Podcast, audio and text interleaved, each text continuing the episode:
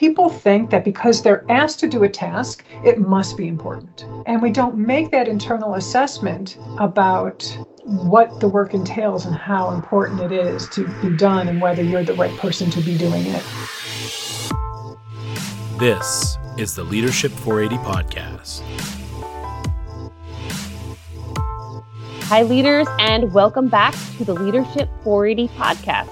I'm your host, Beth Almes, and today I am so excited about our topic because it's something that's so relevant and yet deeply uncomfortable for many leaders saying no. And perhaps this is the single most important topic we've covered to date on the podcast because this is all about how you make the best use of your time at work. As many of our longtime listeners recall, we named this podcast after the concept that we've got eight hours a day at work, and we break that down to 480 minutes because the small actions start to add up to big impact. And one of the things we often hear is, oh, my day is so much longer than eight hours. But does it have to be? If we're really effective in what we do in the challenges ahead, can we really keep ourselves to eight hours? Should we be saying no more often? Our guest today is Laurie Weingart who is one of the authors of the hot new book, The No Club Putting a Stop to Women's Dead End Work. She's a professor of organizational behavior at Carnegie Mellon University's Tepper School of Business. She's also the director of CMU's Collaboration and Conflict Research Lab, focusing her work on team collaboration, conflict, and negotiation. Laurie, it's such a pleasure to welcome you to the Leadership 480 podcast. It's great to be here, Beth. Thanks for having me. So I've been reading this book avidly. Um, hard to put it down, and there are a million golden nuggets in the book. I can't get into all of them in this interview. Uh, so I do recommend if you have the chance to to read this book, you should because there's so many applicable things to our lives. Um, but in this podcast, I want to cover both how leaders can better focus their own time and their careers, as well as being more effective in how they support their teams and how they spend their time. So let's start with the initial concept that so many of us credit our success to saying yes to everything. Yes to extra hours, yes to extra assignments, yes to helping out a team member, taking notes in a meeting. So tell me about the reverse. You you were a member of the No Club. Why did you start it and did it work? Yeah. About 12 years ago, Linda Babcock, one of my co-authors, reached out to several of us to invite us to meet at Union Grill um, over a bottle of wine to talk about our work. She was overwhelmed with work, working nonstop, running from meeting to meeting, um, and didn't see an end in sight. She was getting asked to serve on committees, to do work in her profession, do a lot of extra work, and she felt bad saying no. It was a difficult situation. And she looked at us. We were also successful women, as you point out. We all said yes to things. We did the work, we got stuff done. And uh, she figured we were facing the same challenges she was. So she called us the I Just Can't Say No Club in her initial email and invited us to meet her and even sent a doodle poll in that initial email because she knew we couldn't say no. So we all said yes. We found a time.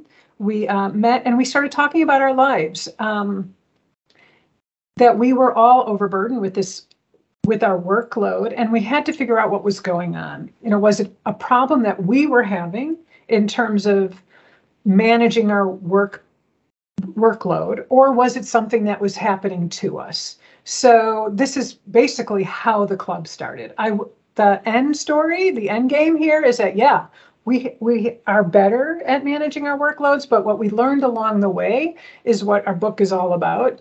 It's that it's not just about women being able to say no. Women can say no. Women know how to say no. But we're put in situations where we're asked repeatedly to do work that our male colleagues are not at, the, at least to the same extent and that puts us kind of in this bind that uh, we need to manage both as individual leaders and as uh, organizational leaders. So, when we think about the things you might say no to, I think one of the challenges is we often feel like everything we're doing is is seen and that it's it's part of what's going to get us that next promotion. So if you agree to manage the summer internship program, you know, your boss sees that and thinks that's great and that's going to count towards your next promotion. Or if we organize the retirement party for a colleague, everyone says, oh, what a team player, what a great person. Um, but that's not truly the case all the time. Some tasks are really thankless. So, how do you determine what matters and what doesn't? Yeah, and not uh, we early early on we made the distinction between tasks that were more or less promotable. Right. So tasks that are promotable are tasks that are very tightly tied to what we economists refer to as the currency of the organization, what mm-hmm. the organization values. So if it's a public organization or a for-profit organization, it's about the bottom line. It's about generating revenue, value to shareholders, reducing costs, and so on. If you're a nonprofit, it's about things you do that advances the mission of the organization. But those tasks that you engage in that are very tightly tied to the bottom line of the organization are the ones that are going to be most promotable within your job. Um, when we start moving away from that, we start thinking of tasks that we that need to be done. These are tasks that are really important to the organization, but they don't advance your own career, right? So think about all the things we do that um, help others and help the organization, but don't help us. So you know, you made you gave some examples like you know, organizing an office party, um, or you know, taking one for the team, you know, taking on the low revenue client or taking on a difficult client, onboarding new employees, um, or being on in academia, it's committee work, lots of oversight committees, right? All that is very important to the organization, doesn't advance a career. Uh, all the things we do to help one another, really important, right? Um, covering for someone who's out, mentoring junior colleagues, adding maybe even adding content to someone else's presentation, very important. Um, even resolving conflicts among coworkers, right? All of these things that we do. So if we boil it all down, and this is what we did, we said, well, what makes these non-promotable? So the first is that they're not as instrumental to the organizational currency right? So they don't directly generate revenue, they don't directly advance the mission, but they support the organization so that it can do so. Number two, they're less visible. That is, the work that you're doing is more behind the scenes. It's hard to equate your efforts with the work output. So it might be combined with other people's, or others just might not be aware of the time you're putting into it. Or it's a task that almost anyone can do. It doesn't require your specialized skills that you were hired for. So, you know, if you're hired to, um, for, let's say, talk about my job as a professor, you know, I'm hired to do research and to teach. That's what I get promoted based on. Everything else I do is less promotable and um, doesn't tap into many of the skills I was hired to do. That is my teaching skills and my research skills. So that's a lot there, right? A lot of information. But you can use those three characteristics to look at your every task you do to rate it in terms of its promotability. And I think that's so interesting. The idea of rating what your work looks like and really analyzing um, the balance of, of what you're accomplishing. I think probably most of the leaders listening right now can recall times when they've had a day or a week when you've just been so busy. And then when you look at the end of the day, what did you do to accomplish those goals that are on your um, on your quarterly performance goals? And it might be nothing you know you had a day filled with meetings and yet your output for the day feels like it wasn't quite there. You did lots of things. So what's the danger here when you start to get out of out of balance with you call them non-promotable tasks or npts as they're they're called in the book? What happens when those get out of whack Right. So we refer to this as work work imbalance. So this is very, you know, it's a riff on the work family balance that we all are familiar with. Um, so thinking about the balance between your promotable work and your non promotable work. And when you are doing more non promotable work relative to promotable work and also relative to your colleagues, that's when it starts causing problems, right? Because you have less time to do the work that advances your career by definition. Um, So when someone has work work imbalance, it leads to a lot of negative outcomes for the individual. Okay, so you can imagine when you have less time to spend on your promotable work, it's going to stagnate your career. Right? You have less time to do the work that advances or that speaks to your performance evaluation. And, and we see this happening. But it, if we go beyond that, it also has negative impacts on the, a person's professional identity right? So if I have a, there's one study, for example, of engineers and even students of engineering. And when people were doing the work that the supportive work, the non promotable tasks, they started questioning whether engineering was a right career for them. Right. Or, right. So there's a, there's a question of the professional identity. My co author, Linda Babcock, she faced that in her own job where she was doing so much committee work, she started questioning her own role as a research professor and, and, and how she spends her time and whether that was even a viable career to continue with for herself. So it has a lot of personal implications and it has a lot of professional implications. I think that's such a great point for leaders as well as they look at. Um, we often hear from leaders that they, they struggle with uh, the time they spend doing leadership activities versus doing um, the work that they used to do. So you used to be an engineer and now you're an engineering manager and maybe and depending on what's expected of you, you might be spending too much time in one area or the other or you may even be doing all these extra activities throughout the organization that you're getting no credit for. Um, so I like this concept of work work imbalance. It's one that I really haven't heard discussed a lot of analyzing what you're spending your time on when you're at work. And then of course there are people who simply just try to find the extra time, right? They're they're just putting in more. That's right. We we refer to that as work overload, like many do in the industry, right? Um, work overload a situation where you know you're just adding more hours on to what you're already doing, and of course we all know from many many studies that work overload leads to stress, it leads to burnout, leads to physical negative physical manifestations like hypertension. And of course then it spills over into our personal time which interferes with you know our work family balance which interferes with our uh, time our downtime which is we also know is you know really negative for performance and productivity health and well-being and so on so that work overload is negative you also made an interesting point earlier that I wanted to highlight, which is that people think that because they're asked to do a task, it must be important. And we don't make that internal assessment about um, what the work entails and how important it is to be done and whether you're the right person to be doing it. The um, we see this a lot in more junior members of firms, newer employees, because they don't yet know what counts and what doesn't count towards advancement. And so you can imagine, you know, the people who say yes to everything um, may not be making the best judgments in terms of how to sort through all those tasks. And then they're surprised at performance evaluation time when the, all that time they put into the the uh, steering committee doesn't count, doesn't matter because it doesn't result in you know billable hours or the bottom line. I think one of the things that struck me as you, as I was reading this book, was um, just this concept of whatever you say yes to is automatically meaning a no to something else. There's always a, a trade off, and of you know whether it's yes, I'll help you on this project, but it means I can't do the work that's important to me, or yes, I'll help you on this project, but um, I believe it was one of your co-authors of the book talked about imagining then she had to say no to her kids and taking them to the park. Like there's there's something you're saying no to um, almost by default as soon as you say yes to something else.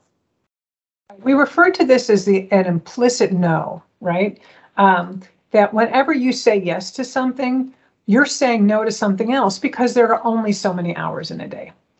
Um, so thinking about what you're giving up is key, and also recognizing that we tend to be more sh- um, when we focus on the future, we tend to underestimate the amount of time something's going to take, right? So whenever you're asked to do something and you're deciding whether to say yes or no, don't only think about what you might be giving up in the future, but think about as if it's happening tomorrow or next week. What would you have to give up to fit it in? Oftentimes we think, well, our calendar looks really open a month from now. Well, that's because we haven't filled in the day to day. But look at your calendar a week from now because likely your calendar will look the same in a month and you'll be squeezing this additional task in at that point in time. So, one of the things you mentioned as we were discussing work, work, imbalance was that one of the key challenges is it, it's not that you're ever going to get rid of all of your non promotable tasks. Everybody has to do some of these. Um, but one of the, the challenges is that it can be out of whack with what your colleagues are doing. So if everybody in the department is doing, you know, two hours a day of non-promotable tasks, fine. But when you're doing more than your colleagues, um, that's where you really start to see problems spike up. And in the subtitle of the book, you talk about women's dead end tasks. Is this a problem just for women? Uh, what our research shows over and over again is that women bear a disproportionate burden of the non-promotable work as compared to their male colleagues. We see this in engineering firms. There's evidence in um, academia, but also TSA agents and grocery store clerks. Um, across the spectrum, there's evidence that women are doing more non promotable tasks than their male colleagues. Most of these studies are based on self report data. So we ask people how much they're doing.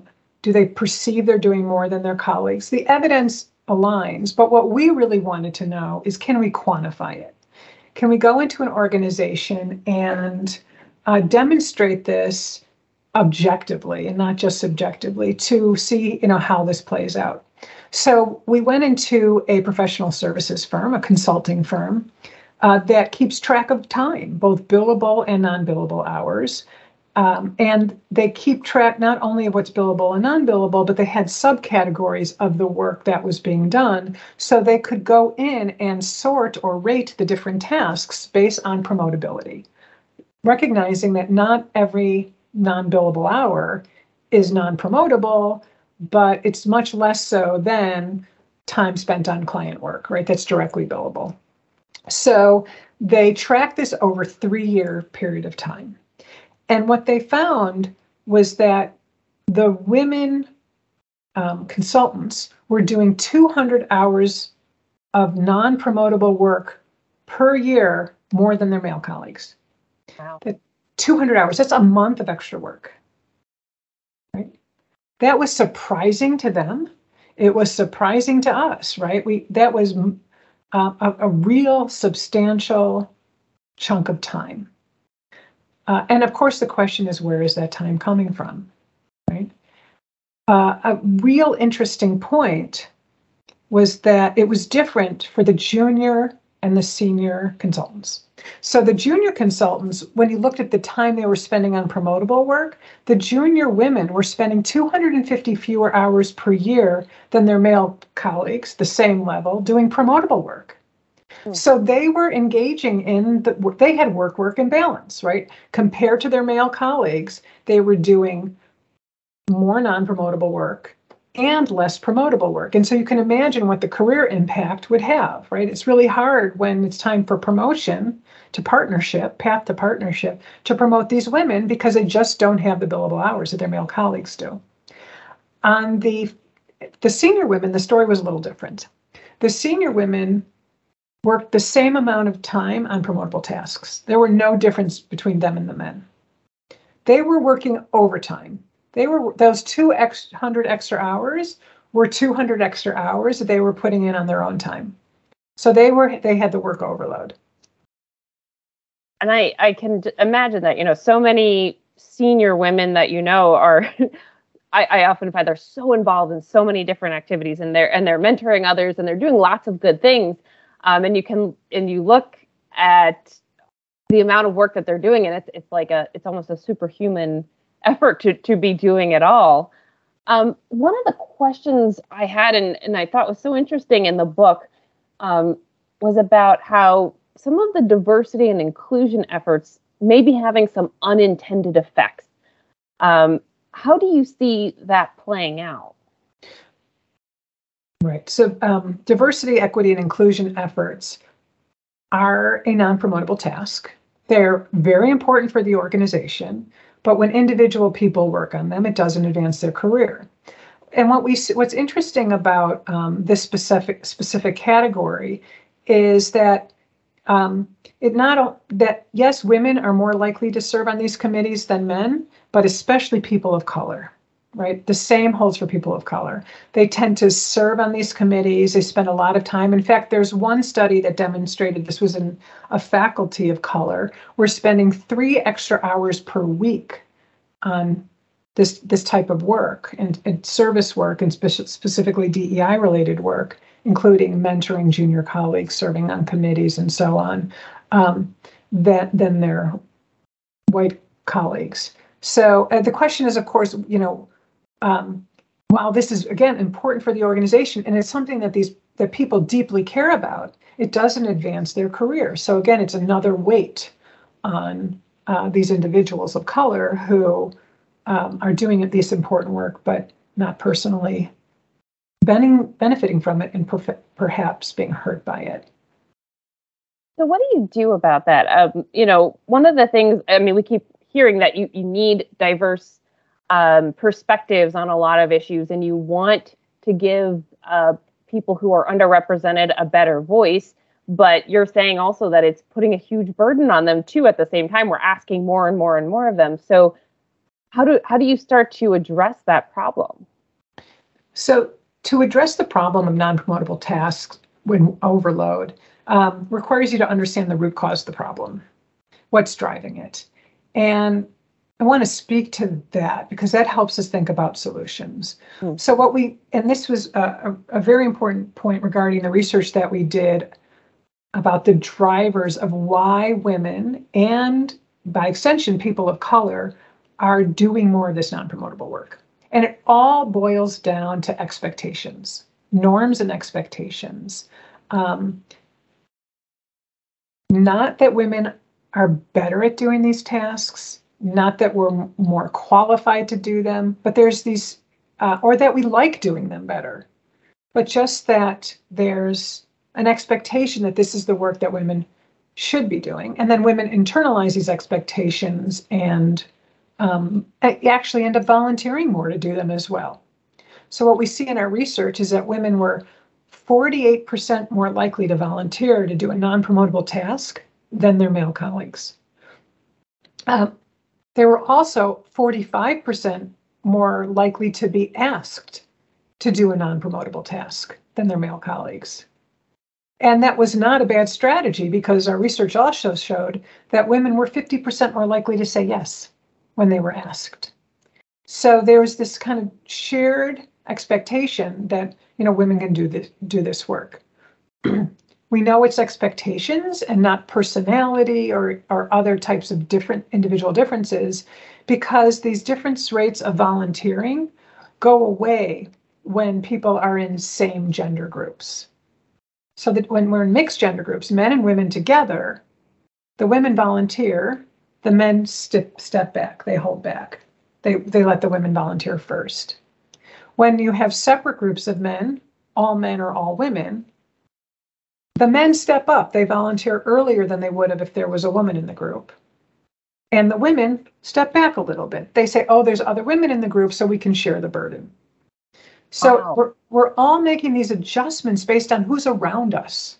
And that's what gave us the answer that this is built on expectations. It's, it's built on these shared expectations. Women, men can, men can volunteer, men can do non-promotable tasks. Um, so can, and women don't always have to do them. This doesn't directly answer your question about the DEI situation. I want to get to that as well. But I, I, felt like we needed to talk about this foundational aspect so that when we look for solutions, like you're asking about, we understand that if this is expectation driven, then we need to change the mechanisms for how we um, spread around our expectations, right? Who we ask and not rely on the person who's just more likely to say yes. So, because this is built on expectations. There, it feels often, I think, especially for women, that there's a penalty for saying no. Um, you're expected to say yes. So then, what happens when I say no? And um, is it? I think women often feel like they're going to, uh, you know, there's going to be consequences. Is there a real risk that you'll be perceived as uncooperative? Did you see that happen in your research, or if you say no, is there a good way to do it that you're not then violating the expectations? Mm-hmm. Right. So norm expectation is real. It's absolutely real. Um, when people violate expectations, they're viewed negatively. When they meet expectations, they're viewed more neutrally. Um, and if they do something positive, versus an expectation, they're viewed positively. So if we know that women are expected to say yes to non-promotable tasks and men are not expected to, then you can imagine what would happen, right? So when a woman, and, and a research study shows that when uh, a man says yes to a non-promotable task, they're viewed very positively. When they say no, it's a neutral ex- response because it doesn't violate an expectation. Right? When women say yes to a non-promotable task, they don't get any positive evaluation. It's just neutral because they're meeting expectations. And when they say no, they're viewed negatively. Women are viewed negatively because again they negatively violated the expectation. So this this does happen. It's a real dynamic, uh, and so that's why women need to be more thoughtful about how they say no in a way to avoid the potential negative evaluation and backlash for turning down a request. So, how do you do that? So, how do you give a good no that is not going to make, you know, whether it's unfair or not, that's not going to make people view you negatively? Right. So, um, fundamental to the response is understanding and working with the other party, protecting your time and as well as um, supporting them. Because you can't just say sorry no thanks but no thanks. Um, step one in saying no is get information about the what you're being asked to do. Think about who is asking you. What is the cost of saying no to that person?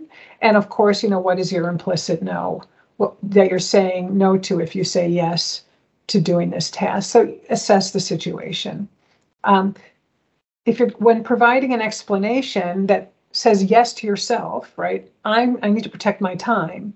You want to be clear and concise about your reason uh, without um, giving a back door into suggesting you can do it later. So think about the reasoning so you can explain, hey, I have a big a lot on my plate right now. I have a deadline coming up. I have, I'm already doing these other tasks that you may not be aware of. My plate's really full. So you're again explaining it. And then the next step is helping them solve their problem. Right? If someone comes to you with requests, I mean, they, they have a problem to be solved, they need something done. It doesn't mean you need to take it on yourself. So it, you could rec- make a recommendation for someone else who could do the task who actually might benefit from it. Maybe it's someone who's never done it before who would benefit from learning the task. Or maybe it's someone in another role that the task would be beneficial for that isn't beneficial for you in your role. So, an example of that is um, as a faculty member, I had been asked, I helped organize conferences. And it does make sense for a faculty member to do that. I know other faculty that could be invited, but didn't, didn't make sense for me to do the logistics of the meeting right? To think about catering and room reservations. So we suggested that someone in administrative staff could pick up and learn those tasks and it could become part of their job and make it a promotable task for them. So that's one example of I said no, but I helped generate a solution that solved the problem of the person who was asking me to do it. So you're basically turning the request into a negotiation. Mm-hmm right? Where you're protecting your time, your own interest, while helping to solve the other person's problem. I think that's great. Um, you know, you're you are still effectively, you know, getting them where they need to go. They're not feeling bad negatively and bad about you. Um, one of the things I had loved in in the book that you had mentioned too is, um, you know, asking why you were chosen for the job as well. You know, saying, "Oh, I'm so flattered you thought of me. What made you think of me?" or or something along those lines as well of um, thinking about, hmm, what is there something special about my skills, or was this just you went to someone, anyone, to help with this? And sometimes it's someone, anyone, and other times it's because they want another, they want a woman on the committee, right? So you can imagine situations where you're in a field that there are women are underrepresented, and this happens to people of color as well. We, it's referred to as cultural taxation, right? So it's a situation where you're a member of a underrepresented minority group, whether in this case it's women or people of color, and the organization has a goal of having representation on all their committees. The problem is there's not enough of you to go around. So you get taxed because of the cultural group you belong to. And what I learned to do is again ask this question why are you asking me? What do i bring to the table? And if it's just the fact that i have a certain set of chromosomes i'm a female then i politely decline. But at the same time being very careful that they don't just go to ask another woman. Because this is the this is why just saying no doesn't solve the bigger problem. Because what we find is that when a woman says no it people just tend to go the path of least resistance and ask another woman. And so i'm just shifting the problem to someone else. And obviously you can't just say no to everything either. Um, sometimes you have to say yes, and the question is of all these requests that you're getting, what do you say yes to and what do you say no to? Um, and this is an area in the book you found yourself a little more naturally good at. So, how do you start to kind of optimize your portfolio so you're not saying no all the time, but you're saying and you're saying yes to the right things? Yeah. So, when I first joined the club, I didn't think I had a problem right? I, I was doing all this non-promotable tasks. Uh, I was spending a lot of time. I was running around, but I didn't feel as bad about it as my colleagues did. And we spent a lot of time trying to figure out why I was energized by a lot of my non-promotable tasks, but my colleagues weren't. And what we realized was that, look, everybody needs to do non-promotable tasks but we need to be thoughtful and careful about the ones we say yes to, not just in terms of um, what's best for our organization, but also what's best for us.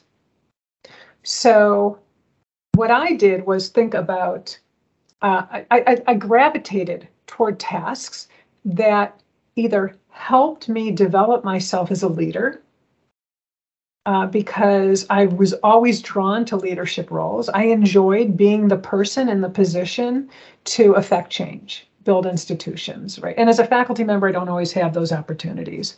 So there were some ways for me to fulfill that need. So it, not only helped me develop as a leader, but it also was personally fulfilling for me because then I also chose to be on committees and do work that met my own personal mission that advanced my personal mission, whether it was mentoring people, developing as a leader, building institutions, whatever it was. So, um, another characteristic of tasks that were right for me and we recommend for others is thinking about where you are in your career, your position and your rank to say, is this the right time in my career to be doing this work? Because if you're asked now and you can't do it, it's likely you'll get asked again because you know if they need your expertise now they're going to need your expertise later uh, is it a good return on my time spent so will i gain some benefit in the future. We call these indirectly promotable tasks. These are tasks that help you network and meet important people or develop your skill sets um, for the future even if they're not going to help you now. I also looked for tasks that um, gave me a mental break.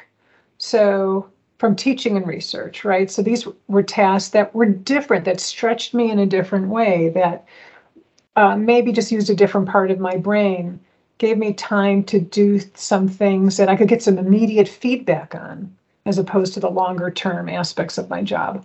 And also, I always made sure it fit in with my current portfolio of work.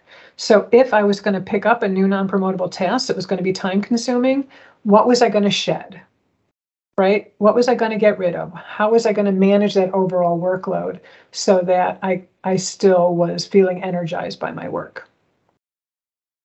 I think that's so uh, powerful. This the, the idea of optimizing your portfolio in that way. Um, and it just reminds me so much of so many of the stories we've heard here during um, the pandemic of women burning out.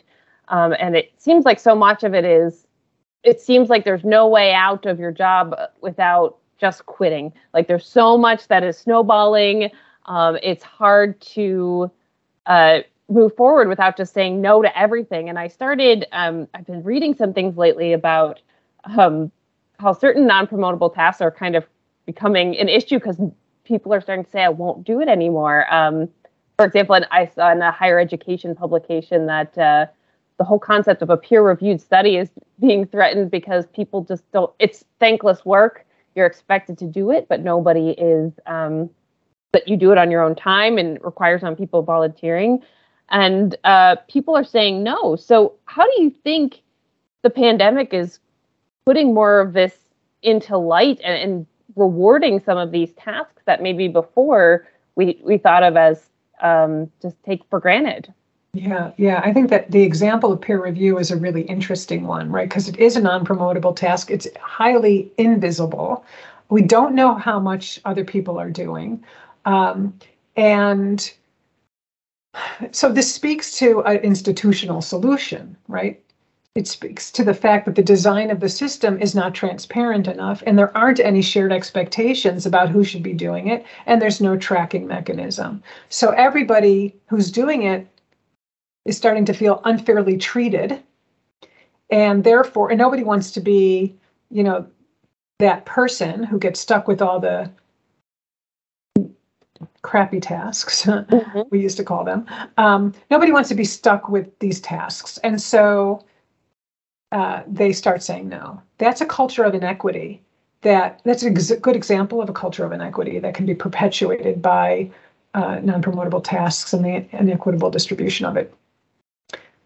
In the pandemic, more and more tasks are becoming invisible, right? Because we it used to be we could see one another in the workday. We could see what meetings people were going to. We could we're more likely to have those side conversations about how we're spending our time and what we're doing.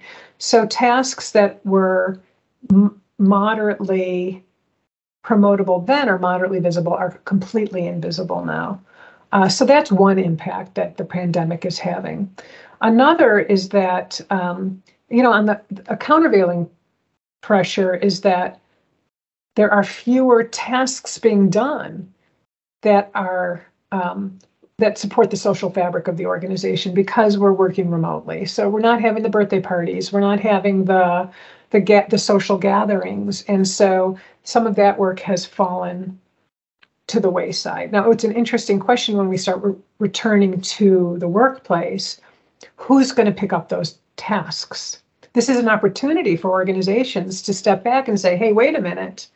We don't have to have the women doing all this work again, but let's make sure everybody is doing their fair share of non-promotable work uh, so that we have give everyone the time they need to do the work that that matters more to their careers. So, so I think there's an opportunity here as well.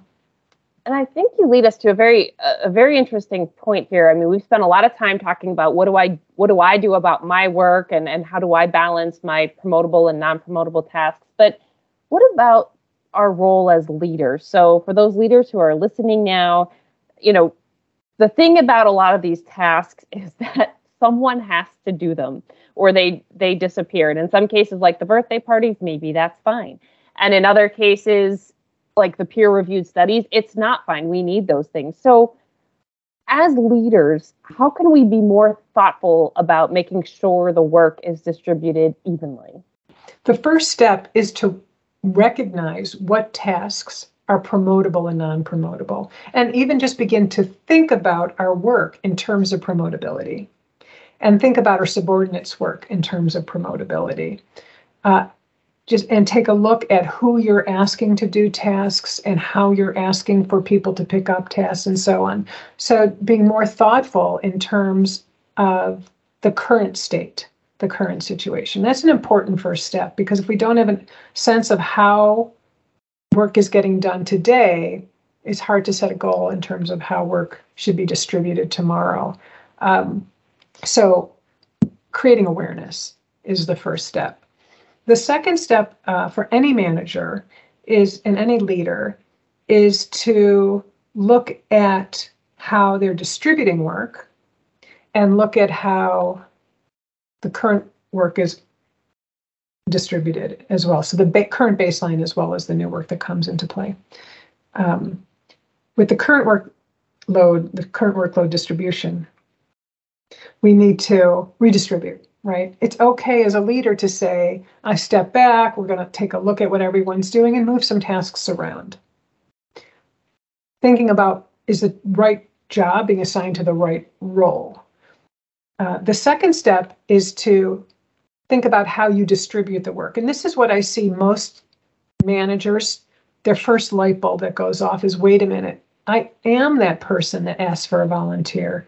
I am more likely to turn to the female in the group to ask them to do it because I know they'll say yes and they do a good job. But they don't think about the repercussions of it. So, um, finding other mechanisms to distribute the work.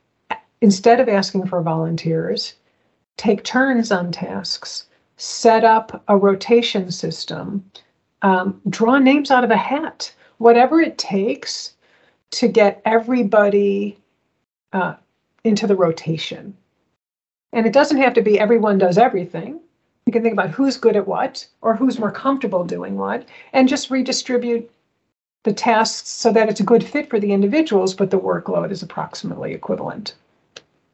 One of the things I, I love that you mentioned earlier um, was a way to start thinking maybe more positively about some of these non-promotable tasks and making you know it might be a, a non-promotable task for one person but it's it might not be for another role. So how do we start to think more positively about these tasks you know instead of just saying oh event planning you know somebody has to do it versus who might be rewarded for event planning how do we say hey you did a great job and you are promoted because you did such a good job on event planning as you talked about um, you know organizing a conference where it didn't you could have done it, but that's not good good use of your time. But there might be another role in the department that it's a great use of their time and skill. Yeah, exactly, exactly. That's that's a, a wonderful framing for how to think about the fit between tasks and jobs. Right? All the foundation of job design is to make sure the right people are doing the right tasks we're talking about it for our own careers, we want to think about it for our subordinates as well. So sometimes this involves um, shifting a job from one role to another um, and making it promotable. So it's not just saying, here, you know, administrator, administrative assistant, you start doing event planning, but saying event planning is now part of your job and we're going to evaluate the quality of the work and you'll get paid, you know, your pay and promotion will be based on it. So it needs to be incorporated into the performance evaluation. So uh, moving into a new job and then aligning the incentives to that is key. Um, another approach is to think about the array of positions that you have in your work unit. You know, when we've gone through a lot of downsizing in organizations, positions have been eliminated, but the work doesn't go away. And so many of these tasks that were associated with positions that are no longer are now being done by other people, but they're not being rewarded for doing them. So if you're going to be eliminating positions, we, we need to think proactively about the, these jobs, who's doing it, and whether they're getting rewarded for it provided incentives to do it are being evaluated, will advance their career. And if all, if most of that work is falling between the cracks, it's li- likely non-promotable, and you may not be doing yourself a cert a service because you're having people do this work in lieu of doing work that you're paying them to do that you really need them to do you know the example of i just was in meetings all day and now i'm going to spend my evening doing my day job yeah. because all the non-promotable work drove it out. So as a leader, what happens if I don't do this well? Because I mean, I can imagine people listening and they're thinking like, yes, all well and good. I understand. It's very nice if I, you know, distribute these tasks throughout the team. However, I have so much on my own plate right now that I honestly I need the quickest path to getting things done. I know who's going to say yes. Um, so they might get the argument that being equitable is nice, but they might not make it a priority. So what's the danger of doing that? What's the risk to to me, my team, and my organization if I just don't if I don't do this well and I keep assigning non-promotable tasks in the wrong places? Yeah. Well, two points I want, would like to make here. One is you wouldn't be alone because, and for example, a study that was recently done uh, by uh, McKinsey and LeanIn, they found that 87% of organizations surveyed said that tasks that support other employees' well-being, like ensuring workloads are manageable, um, DEI work, they're important to the company.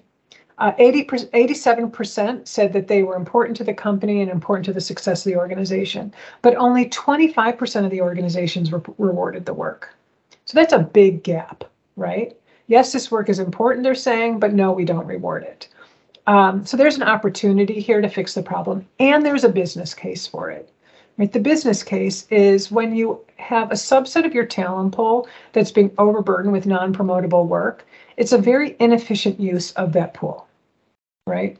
And especially when this talent pool is a minority of your entire set of employees. So if 20% of the employees are doing 60% of the non-promotable tasks, right? It's it's actually pretty easy to rebalance that because you have a whole 80% of your workforce that you can redistribute the work to. So it lightens the load. It's a it's a small load for everyone else and a big relief for those who are currently carrying the workload. Um, and of course, you know, when you're overing, overburdening people with non-promotable tasks, you're going to have less lower performance and productivity as a result, results in a culture of inequity. And we know that people leave their organizations when there's a lack of opportunities. You know, there's one survey of over 4,000 women, 70 countries, and stated that a major women, it stated that a major reason women leave their jobs is because the work is not meaningful or interesting, opportunities for advancement are limited, and the rewards for their skills and talents are lacking. If You look at these, they all really tie into the promotability of work. You know, less promotable tasks are not meaningful, are less meaningful or interesting. They're not all unmeaningful. Um, they have less opportunities for advancement, and certainly they tend not to be rewarded. So um, people leave. And you know, we know how costly turnover is to the organizations, especially when we're trying to generate higher levels of gender equity in higher levels of organizations, right? We're going to have that leaky pipeline. And this is really, you know, your number one job as a leader, right? Assigning the work well on your team and to the right people and developing talent. I mean, this is, um, as I was reading the book, I was thinking this is this really should be priority number one, but it often actually really falls to the to the back burner in many cases. That's right, it does. And um, a big takeaway from our research and from our experience is that this is not a fix the women problem. It's a fix the organization problem. Women can say no until we're blue in the face, but we're going to keep getting asked because of these shared expectations. The best way to solve the problem, in fact, the only way to solve the problem, is for organizational leaders to change their practices, change how they're asking people to do non promotable tasks, and change who's doing them. Uh, this is a great opportunity for leaders to step back and be more intentional about how they're assigning work and who's having the opportunities to develop their skill sets and demonstrate their value add to the organization. So, what we tried to offer in the book are actionable, low cost solutions for women to navigate the situation and for organizational leaders to fix the problem. And we really hope that um, through both avenues, we'll be able to move to a future where we're all sharing the burden of non promotable tasks. So I could go on and on, Laurie. There was so much in in the book, but um, as we wrap up here, I do have one last question that I ask all of our guests on the show. Uh, can you share with me a moment of leadership that changed your life, for positive or negative, saying I want to do more of this or less of that? Yeah, yeah um, I think about myself as a bit of an accidental leader. On the one hand, I love the opportunity. On the other hand, uh, I've been invited to serve in many positions. I think the the moment that changed my life is when of leadership is when um, male leaders at higher levels than me invited me to serve in leadership roles that I never imagined I would be in. So they saw in me something that I did not realize was there and they gave me the opportunity to develop those skill sets. And it certainly changed the way i thought about myself as a leader my own capabilities and the impact that i could have on on the institution. So i was um, thankful for those opportunities and really tried to uh, leverage them in a way to you know to, to develop myself to meet those expectations it was the right time to say yes, huh?